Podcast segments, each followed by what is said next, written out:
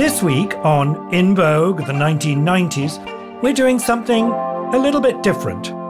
A special bonus episode featuring the iconic John Galliano, who we are pleased to wish a very happy birthday this week. I spoke to John about his experiences in fashion for our London Libertines episode, but we had so much to talk about that we decided to dedicate a bonus episode to that conversation. So, without further ado, John Galliano. So, John, when do you think you realised that you wanted a career in fashion? That actually happened quite late, Hamish. I mean, I was studying as part of my further education. I applied to City and East London College, where I studied English, English literature, French language, French literature. And as a by class to all that was art lesson, which was like a Wednesday afternoon or something.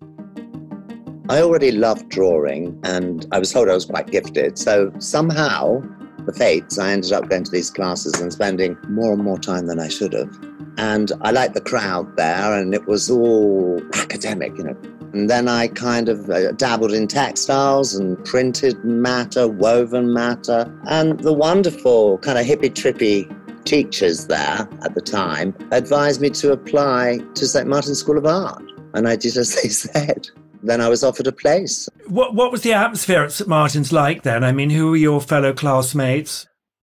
It was really colourful for me. I'd never seen people like that. Kids from all walks of life were just inspiring. I mean, do you remember what David used to look like? I mean, David Harrison had bleached hair. It was a quiff, and he had a pink poodle. He'd dye his poodle pink. Um, yeah, casual day wear. And he he introduced me to that notion of secondhand shopping. Before that, I hadn't didn't get those charity shop things at all. Do you remember the textile department with Natalie? Colourful parakeet, like pink and orange hair and bright coloured kimonos. It was above the Beat Route Club. Do you remember? a Friday night, you'd go and do some extra work in the textile department because you could hear the beats coming up through the floor from what was a very cool club called the Beat Route Club. John Galliano and I both attended St Martin's. He was two years ahead of me and was seen as a sort of prodigy even then. Although he hadn't originally gone to school for fashion design, as he was more focused on his work as a fashion illustrator. Nevertheless, in his final year, he ended up producing a collection for his degree.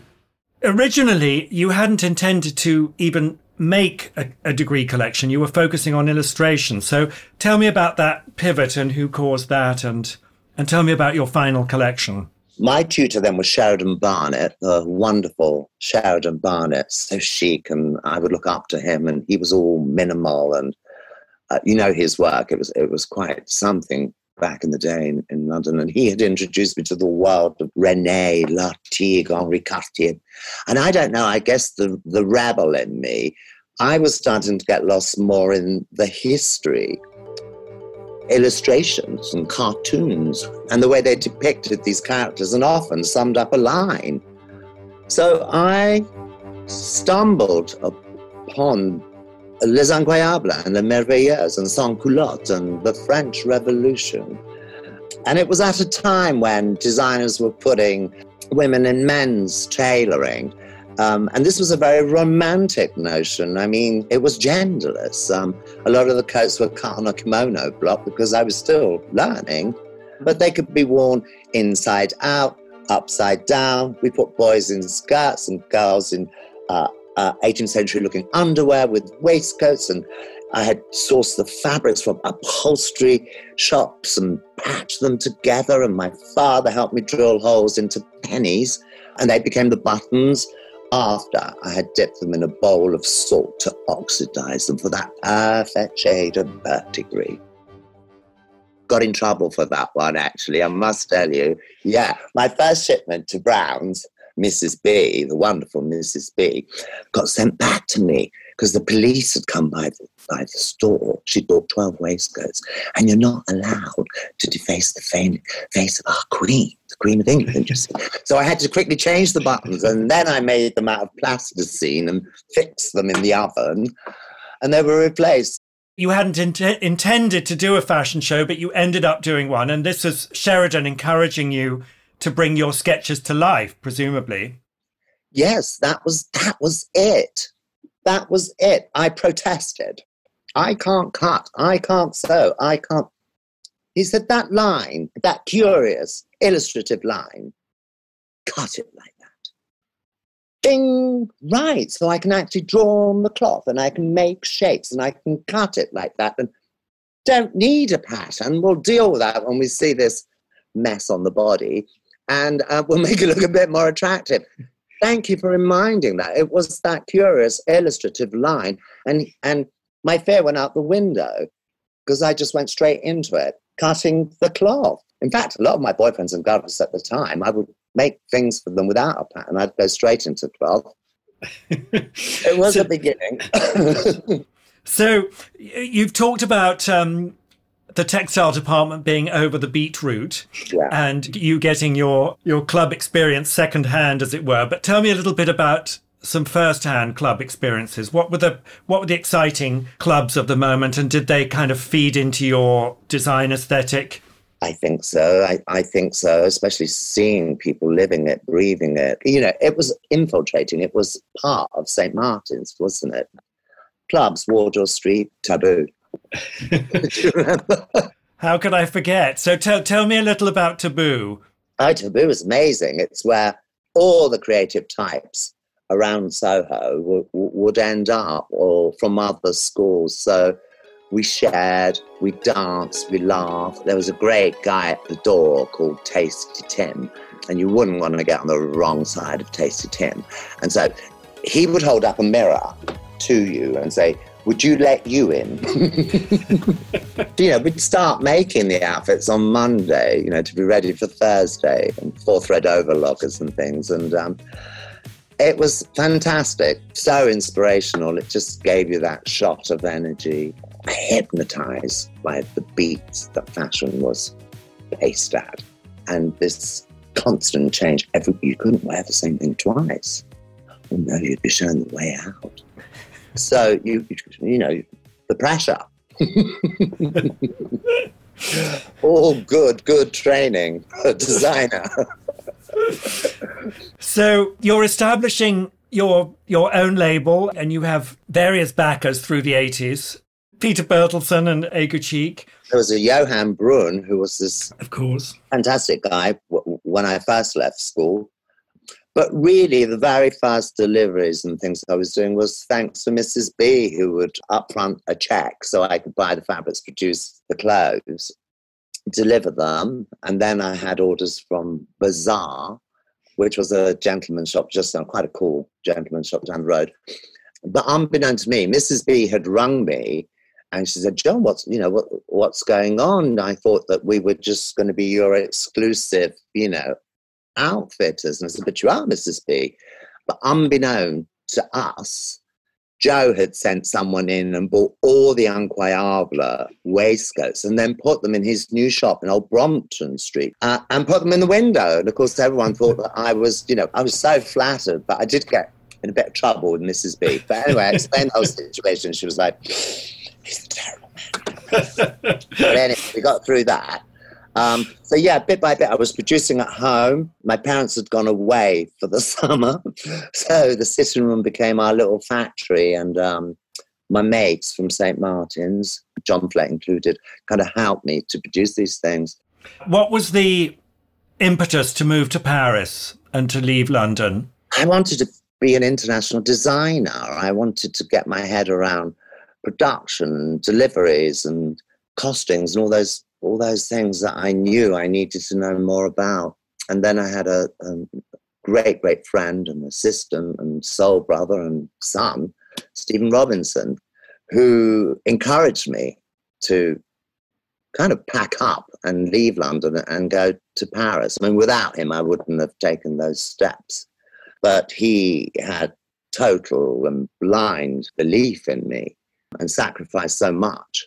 We had a friend in common through an agent called Dietmar, Dietmar Schloten, and he introduced me to this gentleman called Faycal Amor, who had his own company in Paris, uh, producing a line called Plein Sud.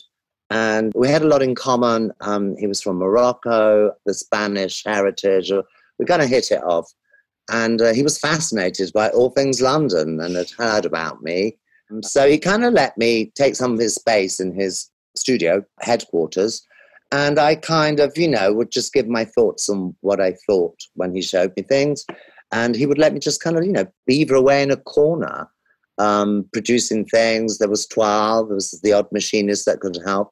So it was quite a wonderful time, but kind of living hand to mouth. But, you know, we were driven, we were driven by, by um, this all consuming creative passion.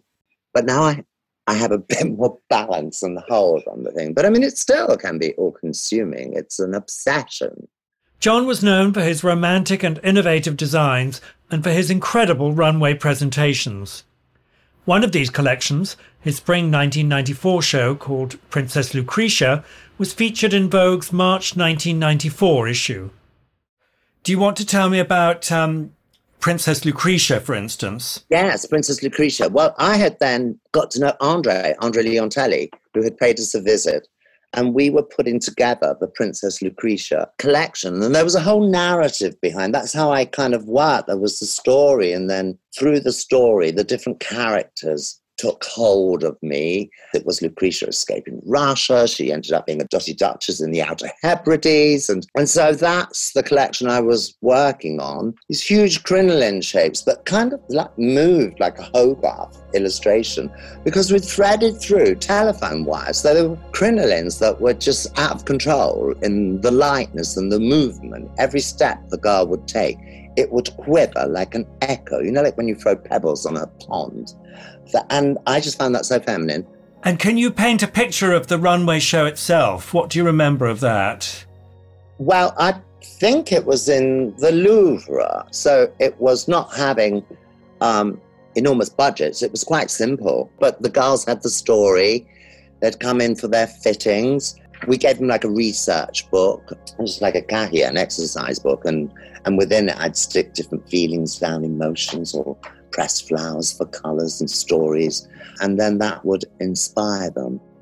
So they had like a character to play, which for me was amazing because they became that character. They were fearless and they looked at themselves in the mirror. And it was there that I saw the connection, if you like, the girls that knew what they were wearing, that understood the line. These girls knew about light. These girls could walk onto a runway in complete pitch black, but they would know from the little red dots back then where to give good phase because that was the video cameras. They knew. They knew their angles. They knew their back views. Then Anna had produced this amazing shooting of my clothes from the previous one, Lucretia, with Grace and Steven Meisel. Amazing spread. And Andre turned up with the pictures, advanced copies of them, and said, Anna wants you to meet um, John Bult from PaineWebber and Mark Rice, his associate. So we went to the Bristol and he laid out this spread and he was like, This is what American Vogue thinks of John Galliano. What are you going to do? I was like, By then, I could not even communicate like I do today. I was quite shy and trembling. And then the rest was this hurricane. Suddenly, I had my own studio and atelier in Paris in the Bastille. I was in business and I was able to produce those orders and do short runs on the bias because they were still very difficult to produce. But little by little, um, the, the, factories we worked with, they welcomed us with open arms and would close the factories at the weekend to really get their head around how much these fabrics would stretch or steam or shrink. And we produced beautiful bias cut dresses for ready to wear. When we return, more moments from John Galliano's storied career. After the break. Hey, run through listeners, are you curious about what goes on behind the scenes at Vogue and in the world of fashion? Join Vogue Club, a one of a kind fashion community where you can unlock exclusive access to Vogue editors, industry players, and fellow members, as well as receive expert style advice, tickets to VIP events, handpicked gifts, and so much more. Visit VogueClub.com today and get 20% off using promo code The Run Through 20 That's VogueClub.com, promo code The Run Through 20 Welcome back. we return to John Galliano, who in 1994 was in danger of not even producing a collection for the season. A season later, when there was a there was a threat that you might not be able to show. I, I think you might have moved on from Faisal, but you had in your mind perhaps already the idea for the Japanism collection. So tell me how that actually came to be realized. Well, I, I think Anna had that, I mean, there was like three, four weeks before the collection was due that I couldn't do it. I couldn't produce it. And she said, You can't miss a season. You, you just simply can't miss a season. So, oh my God, what do I do? I mean, I've got like three to four weeks left. And then the magic, the magic of Anna kicked in and Andre.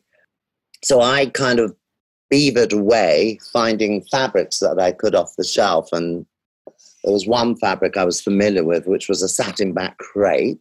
And it was martelé hammered on one side and super shiny on the other side, like licorice.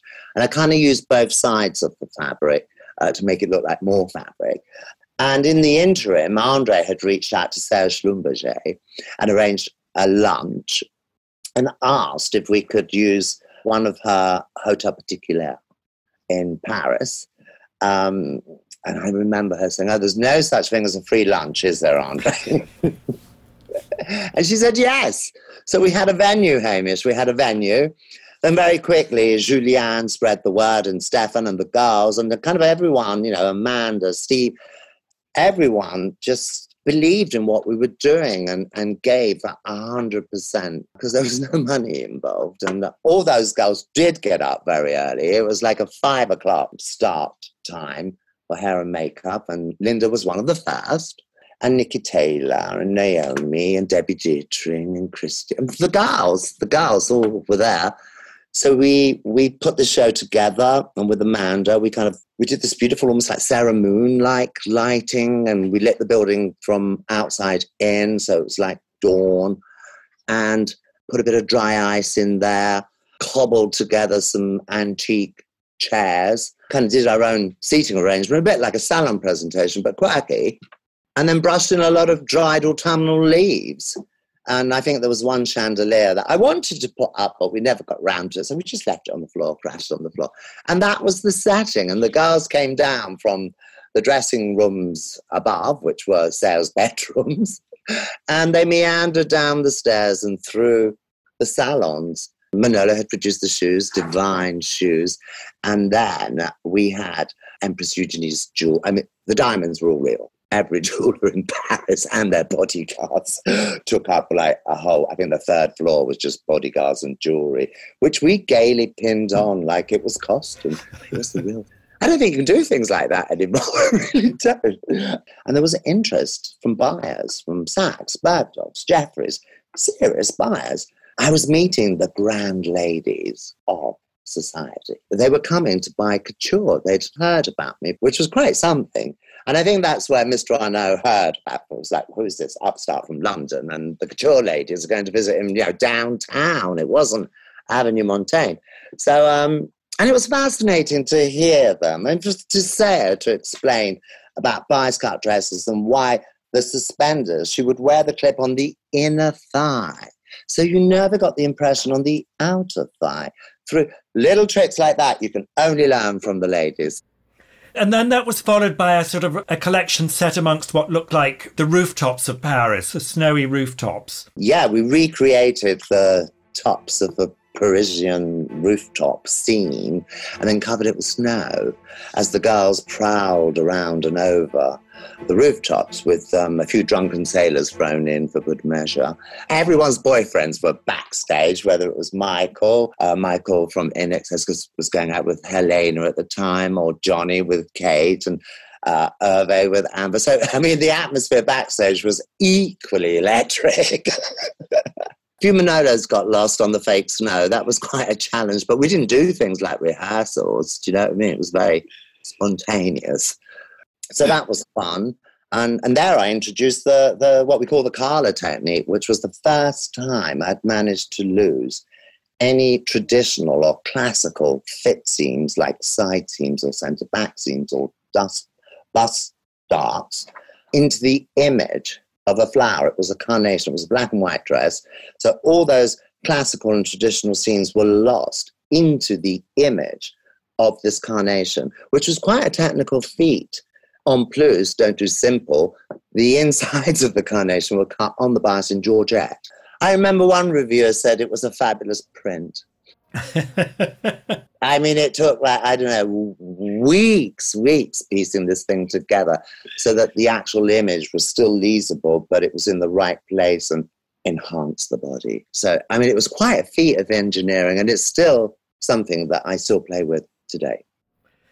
There was a there was another remarkable dress in that collection that I remember, which was worn by Karen Mulder. It was like a very chic black kind of narrow skirted cocktail dress. Wool crepe cocktail dress, and on Karen, it kind of took on a subversive quality. I remember um, seeing it at the time and thinking thinking that maybe it was an audition dress for Givenchy. Yes, I think it might have been. Well, yes. Then I got a call from Monsieur Simonon, who was the CEO of Givenchy at the time, and we met in the Marais, discreet brasserie, and um, and he explained to me about the position and that uh, Monsieur Ferré, his contract was finishing and he was moving on, and and would I, would I?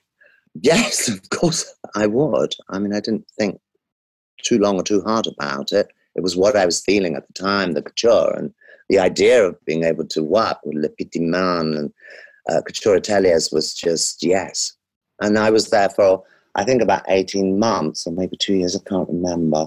And then after that little stint, there was the call from Mr. Arnault. I wasn't expecting it. It was like Friday afternoon. I had the wrong toenail polish on, dreadlocks down to my waist. It was like, so wrong, so wrong. And this kind of James Bond bulletproof stained glass window car thing came to pick me up. I had taken some drawings and sketches and presented them to him, and um, he really looked at them. He really did look at them because normally, Mr. Arnault, you walk into a meeting and he's already looking at his watch before you sat down. Um, but no, he really looked at them, and then I was sworn to secrecy, and I was offered this position to be the artistic director of the House of Dior. But I couldn't tell anyone, not my mother, not Amanda, not Stephen. So it was quite a lot to, to carry when I was just wanted to scream. But no, I had to soldier on, finish that contract correctly, and then I could tell people when it was the appropriate time. And at that time, I think one of the last collections was all inspired by Le Sans Culotte and Madame Recamier and the Empire line, and the girls walked through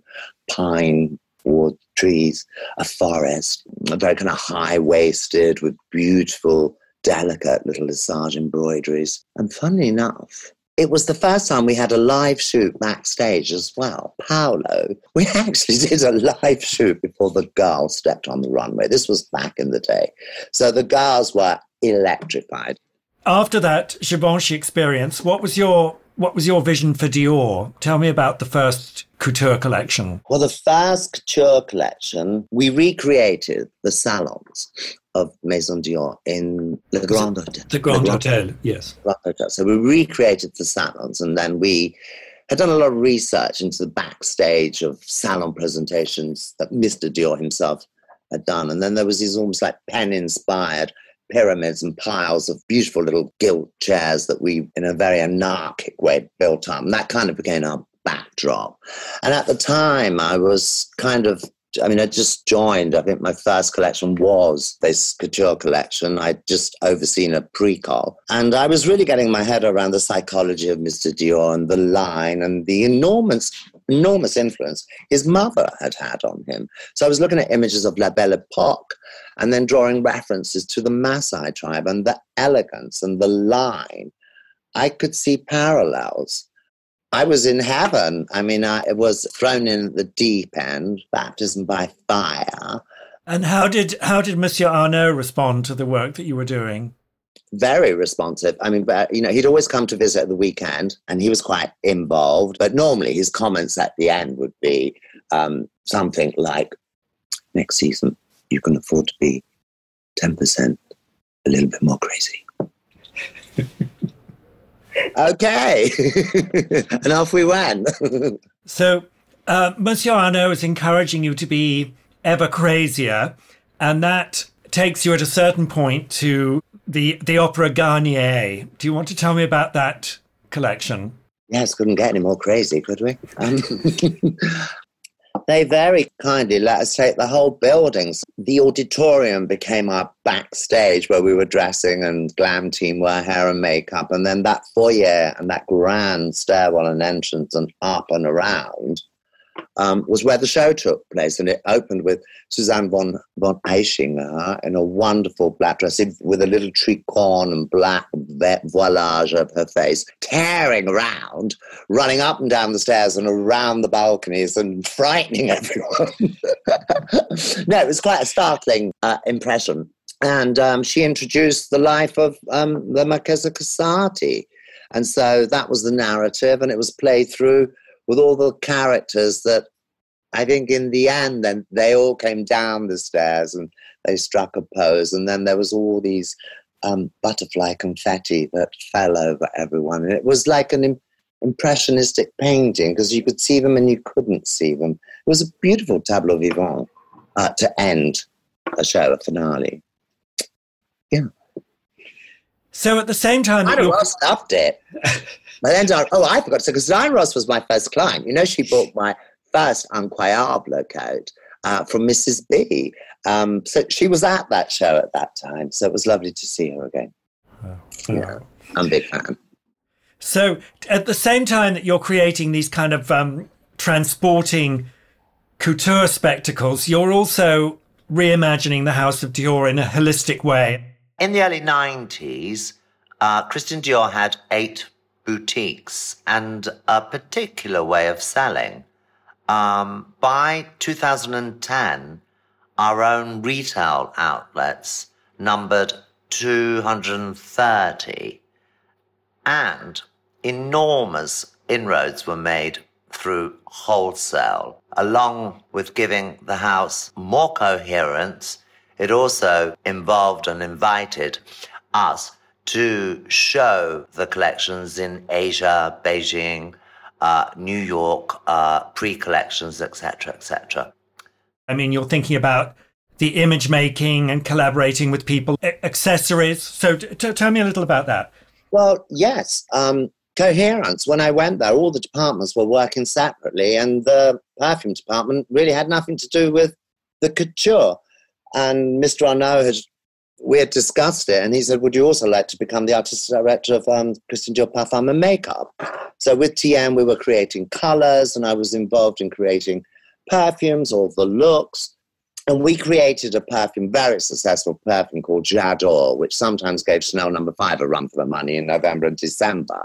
J'adore. It's a really funny story, actually. It was old school. It was before Signor Martinez the guy who ran the perfume department, who was super thrilled that, that you know that we were connecting. We were working on this new perfume. My French was quite limited at that point, and plus I was so shy and so nervous.